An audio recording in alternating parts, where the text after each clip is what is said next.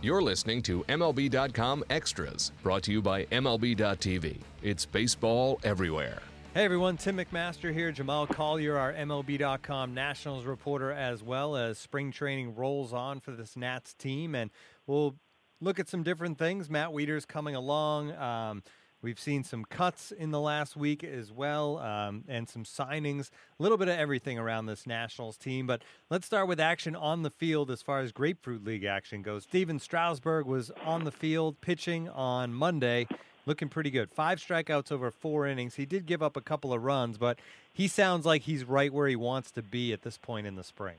Yeah, I think that's definitely an encouraging thing as well for Stephen because, you know, first of all, the biggest thing with him always is health and can they keep you know can he stay healthy? Can he can he you know keep him healthy through uh, you know the entire season, the entire spring is kind of the question.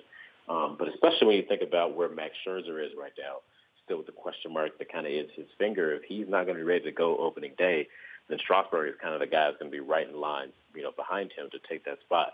Um, so he's still kind of working out the kinks of pitching out of the stretch, kind of full time now, and you know, just got to get more and more comfortable with that as he, you know, ditches the windup and, and does that, you know, as, uh, with each and every start. But um, so far, so good. He says he's not losing any velocity. He's not really losing any command or, or any of his stuff and movement on his stuff so far uh, going full from the stretch. So, you know, he seems pretty happy with it and seems pretty committed to where he's going. So, so far, been pretty much encouraging signs for Stephen here in the first couple of starts in spring training. Obviously, that is a sizable adjustment, losing that windup, but it's pretty neat that he doesn't lose anything on the pitches. You mentioned Scherzer and a sim game on Sunday. He threw a couple of innings in that, and it sounds like he's starting to get to that point where he's on track, and, and we're heading towards him getting regular game action and eventually finding his way into this rotation. Whether or not it's on opening day, I guess that's yet to be determined. Yeah, so that, that's really where we're right in that kind of borderline here where we still got time, but there's also kind of slowly, you know, uh, losing time here. So the thing for Max next step is going to be a minor league game where they can again kind of control things for him a little bit better uh, and have him in an environment where they can they can manipulate it a little bit. Um, and you know, then after that, you would think the next step is kind of get into Grapefruit League games. Um, you, you talk about the start of the regular season for opening day. Yes, you know the timeline is very kind of small here at this point. Uh, it's only about you know a little under three, a little over three weeks. I think it is left. Um, but really, you don't need a fifth starter probably in that first seven or ten days with the off days kind of built into the schedule. So I think the thing that the Nats might be looking at for Max is to have him ready. Maybe start the season necessarily on the DL, but maybe have him spend 10 days, have him spend a couple of days uh, where you don't need the starter just yet and have him, him pitch maybe a week or so into the season. But um, again, they haven't started figuring that out just necessarily yet. Um, but so far, so good. Max is, is starting to throw and build up his, his innings and his pitch count um, with the uh, you know still makes you still using the modified grip on the fastball, but is making some sort of progress right now. Obviously, with the Matt Wieters signing late in the offseason, Jamal, the the catcher position became interesting and a little too full. And it sounds like Derek Norris is on waivers. They put him on waivers over the weekend. Um, it's it's a weird situation where they bring in a catcher and then it ends up being they can kind of get a better guy, and then Derek Norris is the odd man out. Uh, how do you see this playing out over the next week? Yeah, I mean, I think probably it's somewhere a little sooner than that that we're going to kind of figure out what Derek Norris' future is.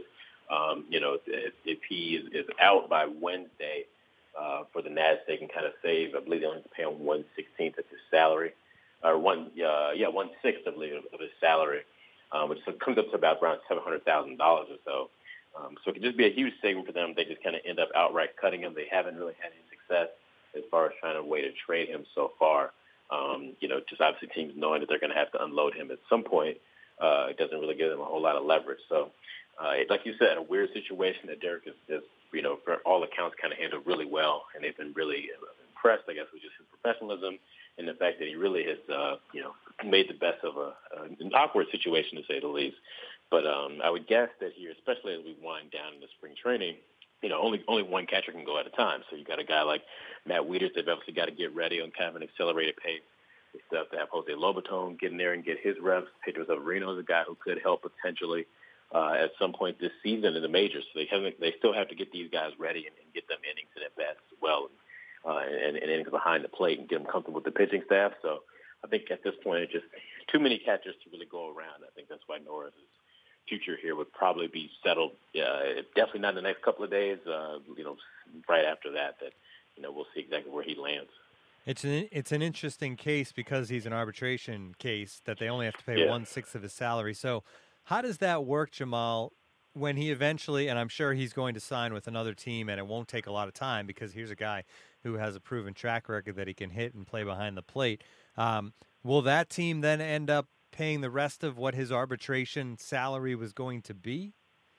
It's a good question. Um, I believe then at that point he just becomes an outright free agent, Okay. and at that point then somebody would have to sign him to just an entirely new deal, um, depending on what that would be. But I'm actually not. Uh, uh, yeah, I, I would think it's that because it's almost essentially like as if you're non-tendering the guy, but you had agreed to tender him and paid him a little bit. I, I don't not specific on that, but I'm almost sure that he then just becomes a free agent. They have to then sign him to a new contract. It's just one of those cases that you really rarely see when a team's agreed Yeah. to an arbitration deal and then lets the guy loose. So certainly something to keep an eye on, and we'll figure out. We'll learn something about the way all this stuff works in Major League Baseball as this plays Exactly. out. So that obviously brings us straight in to Matt Wieters, who is a little behind as far as getting ready. And you mentioned he needs to get the innings in and and that sort of thing. Where is he right now? How does he feel, and is he going to be ready to go by opening day? Yeah, you know, I would think right now he's still on track for opening day, but it's still early. I mean, he's only uh, he played on Sunday for the first time, played again on Monday, but um, you know, he just kind of hasn't hasn't been out there a whole lot. Now he's a guy who, um, you know, said he probably needs about 20, 30 at bats or so from each side, I believe it is, and uh, you, you look at you tr- trying to get him into to games, and Dusty's also saying we can't play him for full games at this point. I mean, his body's kind of not ready and used to that either, so. Um, it's going to be a, a weird kind of accelerated pace, you know, for him. I think one of the things he said is, is nice is that as far as learning the pitching staff goes, the Nats have a pretty veteran staff that know exactly what they want to do or have an idea with how they want to attack hitters at the plate anyway. So it's not like he's, you know, having to learn a staff and, and coach a bunch of young hitters through ball games. These guys know how to work through a lineup and work through a lineup two or three times. So um, he thinks that part will be a little bit, you know, more easy, and then he may kind of let the pitchers kind of call and rely on them a lot more early in the season uh, before he truly gets comfortable. But um, you know, so far, like I said, at least the positive is that he's in the game and starting to kind of get his work in and get going. But um, you would think, as as far as everything goes, that he should be ready for opening day at this point. We talked about Koda Glover really before spring training even really got going, and about the fact that he's a guy who has this powerful arm, uh, upper 90s fastball, and really a guy that organization thought eventually had closer stuff. Now we've gotten a chance to see him throughout spring training, Jamal, and, and I guess nothing, none of that has changed. But how does he now fit into the conversation of a late inning role as opposed to the thought of him being good before he was actually out there doing it in Grapefruit League action? Yeah, I mean, what they've seen in Grapefruit League action has been nothing short of impressive. He's probably been, you know, the single most impressive relief pitcher they've had so far. Um, just everything looks exactly like it did when he came up and, and, and you know, started so hot to shoot up through the minors, and he's got the, the lights out slider, the, the fastball. Um, he's got everything kind of working right now. It looks looks really good. You know, there was a question mark there when he got hit at the end of the season, um, and it kind of revealed that he had torn his labrum in his hip. To say, okay, how much of this was hindering him, and that's why he got hit, or how much, you know, had people just kind of figured him out. And I think that, you know, right now you can point and say, well, that hit probably was really bothering him, and that's really why he he kind of struggled down the stretch last year. So. Um, you know, do I expect him to be named the closer at that opening day at this point? That's probably still not, uh, you know, I don't think that's necessarily the case. I think he's still kind of fighting to, to to make the team in some ways, but I think also, you know, he's a guy that that if he keeps this up and and, and is healthy, that he's uh, certain for the bullpen and going to play an important role still late in the innings for them. Um, and, and the biggest thing, a lot of people have kind of said this as well, is that if they get to a point mid-season where you know, they're they they've got the question mark still. That closer isn't kind of solidified. That he's a guy who, if he's pitching well and pitching like this, they may slide him into it. Um, you know, at some point in June or July. So again, getting ahead of ourselves at this point with him, but right now uh, he looks very good, and, and they're kind of really optimistic. That's exactly what he could be uh, and develop into here over the next couple of months and couple of years.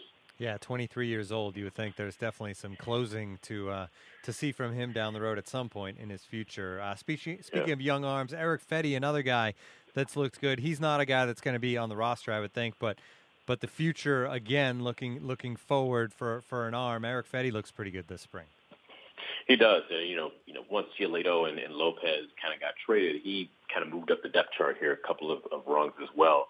So he's a guy who's, who, like you said, probably not going to make the opening day roster. There's really not a spot for him. They want him to start.